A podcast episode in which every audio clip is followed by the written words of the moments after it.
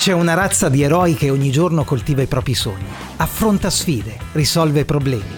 Sono i professionisti, i commercianti, gli imprenditori che guidano le tante piccole imprese del nostro paese. Ti spiegherò i metodi per dar loro voce attraverso internet e i social media. Cammineremo insieme nei territori nuovi della tecnologia e quelli antichi della narrazione.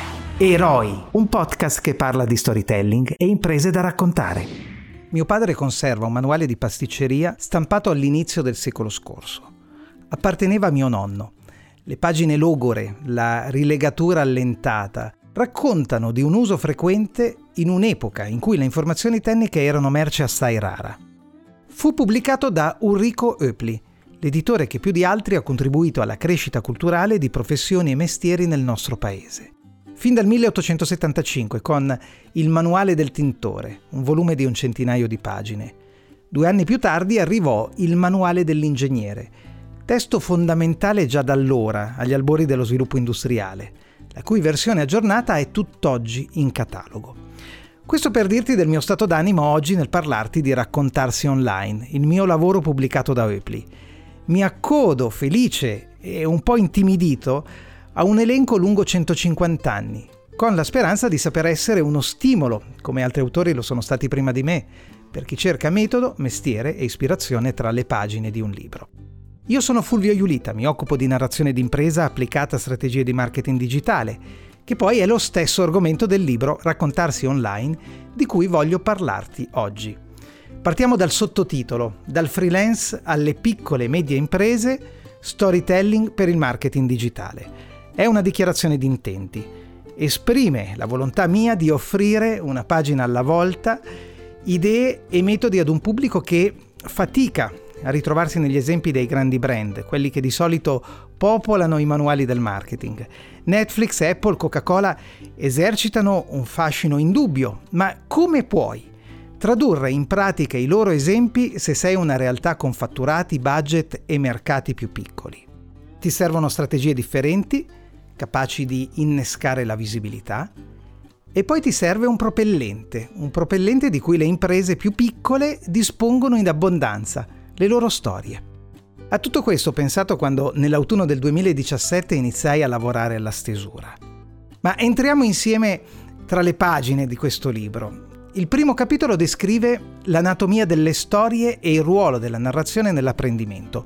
Mi soffermo sull'uso quotidiano, spesso inconsapevole che tanti commercianti, imprenditori, freelance fanno delle storie quando eh, davanti a un loro cliente vogliono valorizzare prodotti e servizi o semplicemente farsi capire. Narrarsi, d'altronde, è per l'uomo un'azione istintiva io nel libro ne propongo un uso più organizzato e metodico, veicolato attraverso internet e social media, ma se osserviamo la questione da un altro punto di vista mi limito a prendere un'abitudine consolidata nelle persone, quella del raccontarsi, e proporla in un contesto diverso, internet e social media, secondo logiche che possano aiutare a vendere o meglio a creare le condizioni per vendere. Il tema dei capitoli 2 e 3 è l'organizzazione della strategia.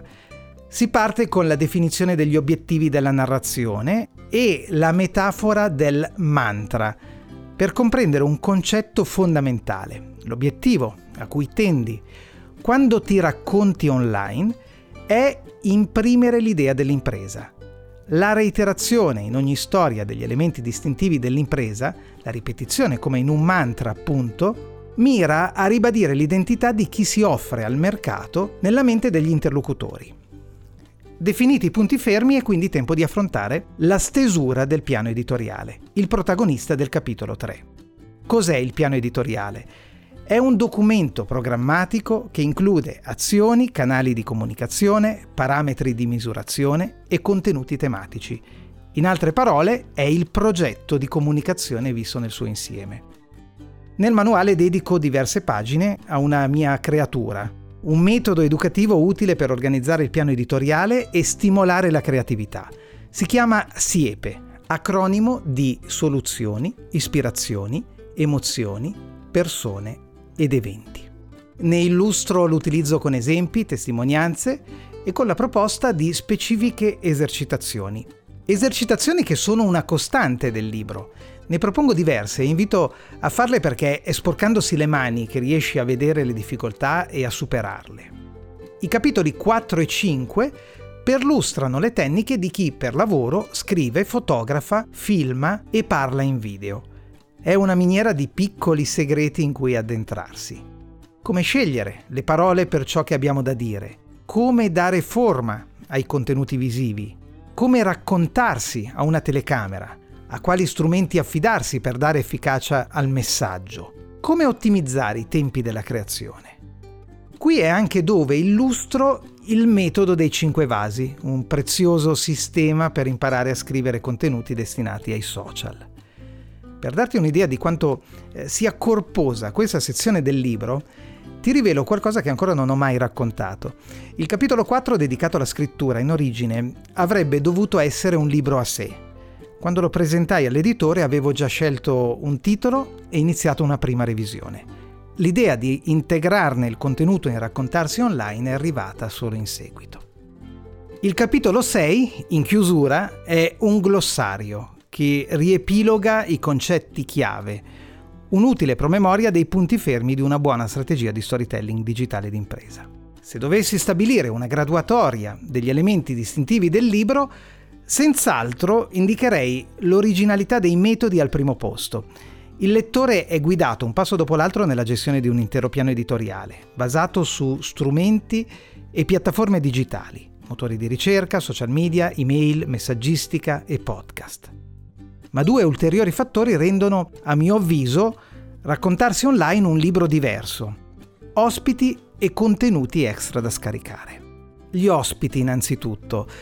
Ho coinvolto numerosi amici, colleghi, professionisti che destreggiano con personalità le tecniche del comunicare. Alcuni con testimonianze dirette, altri con il gentile consenso ad essere menzionati come esempio di buone pratiche. Tra i tanti spiccano i contributi di Alessandra Perotti, editor e writer coach, che ha spiegato come utilizzi Siepe nel proprio progetto di comunicazione. Lorenzo Lucca ed Elisa Piemontesi, fotografi, miei colleghi in Plum, sono presenti nel libro con interessanti spunti sull'uso della fotografia nella narrazione digitale. Roberta Zantedeschi, esperta di ricerca e selezione del personale, si è espressa a proposito dello storytelling di chi è alla ricerca di un lavoro e di come alcune aziende usino lo storytelling per attrarre talenti. Michele Casiero, insegnante di storia e filosofia, ha parlato della motivazione della narrazione personale sui social in ambito di pubblico impiego. Luca Lovisolo, ricercatore in diritto e relazioni internazionali, ha offerto interessanti riflessioni sulla comunicazione verso i mercati esteri. Eri Garuti, giornalista radiotelevisiva, ha portato tanti suggerimenti sul come affrontare la telecamera. Infine ci sono i contenuti extra, dicevo. Lungo la fogliazione del libro ho disseminato diversi QR code. Sono porte d'accesso ad un luogo sul web in cui sono presenti alcuni file complementari all'esperienza di lettura. Si tratta di documenti stampabili utili nella gestione della strategia, c'è anche un foglio di calcolo per monitorare i risultati e persino un ebook, Digital Media, i luoghi della narrazione d'impresa. È uno spin-off di Raccontarsi Online. È un libro digitale che mi impegnerò a tenere sempre aggiornato, in quanto descrive i canali, ovvero la componente più mutevole del progetto di comunicazione. A quali operatori affidare la narrazione di una piccola impresa? Secondo quali criteri, quali parametri monitorare per valutare i progressi? Capisci che sono tutte questioni difficili da affermare a lungo su carta per via dei repentini cambi di direzione di chi detiene piattaforme e algoritmi. Ed è questa la ragione per cui ho tenuto questa parte all'esterno del libro. Metodi, testimonianze, contenuti extra sono quindi gli ingredienti più significativi di raccontarsi online un testo che si chiude con un ringraziamento al lettore. Grazie per il tempo trascorso assieme. Ho usato queste parole nel congedarmi. Non ho scelto parole di circostanza, credimi. L'avevo immaginato affacciarsi diffidente il lettore, affrontare incerto il primo capitolo, sciogliersi al secondo, quindi scaldarsi d'entusiasmo per le 240 pagine passate assieme Tanto sentivo di essermi speso per tutto quel tempo, tanto mi era stato restituito. Ecco perché ci tenevo a ringraziarlo. Arrivati all'ultima riga d'inchiostro, ti confesso, avrei voluto disporre di un capitolo in più. Un capitolo solo, ma a parti invertite. Lui narratore ed io spettatore. Per sapere come se la sarebbe cavata dopo aver letto il mio libro. Ma chiaramente questo non era possibile, tutt'al più i lettori oggi possono scrivermi via mail o LinkedIn i loro commenti. Devo dire mi farà molto piacere sapere come si sono trovati, oggi che raccontarsi online è tra le mani di lettori veri. Se vorrai leggerlo puoi ordinarlo in libreria o su internet, pressoché in tutti i bookstore. E con questo ho detto tutto. Tornerò a parlarti di narrazione, strumenti digitali e imprese nel prossimo episodio di Eroi, un podcast che parla di storytelling e imprese da raccontare. Sarà bello essere di nuovo insieme. A presto!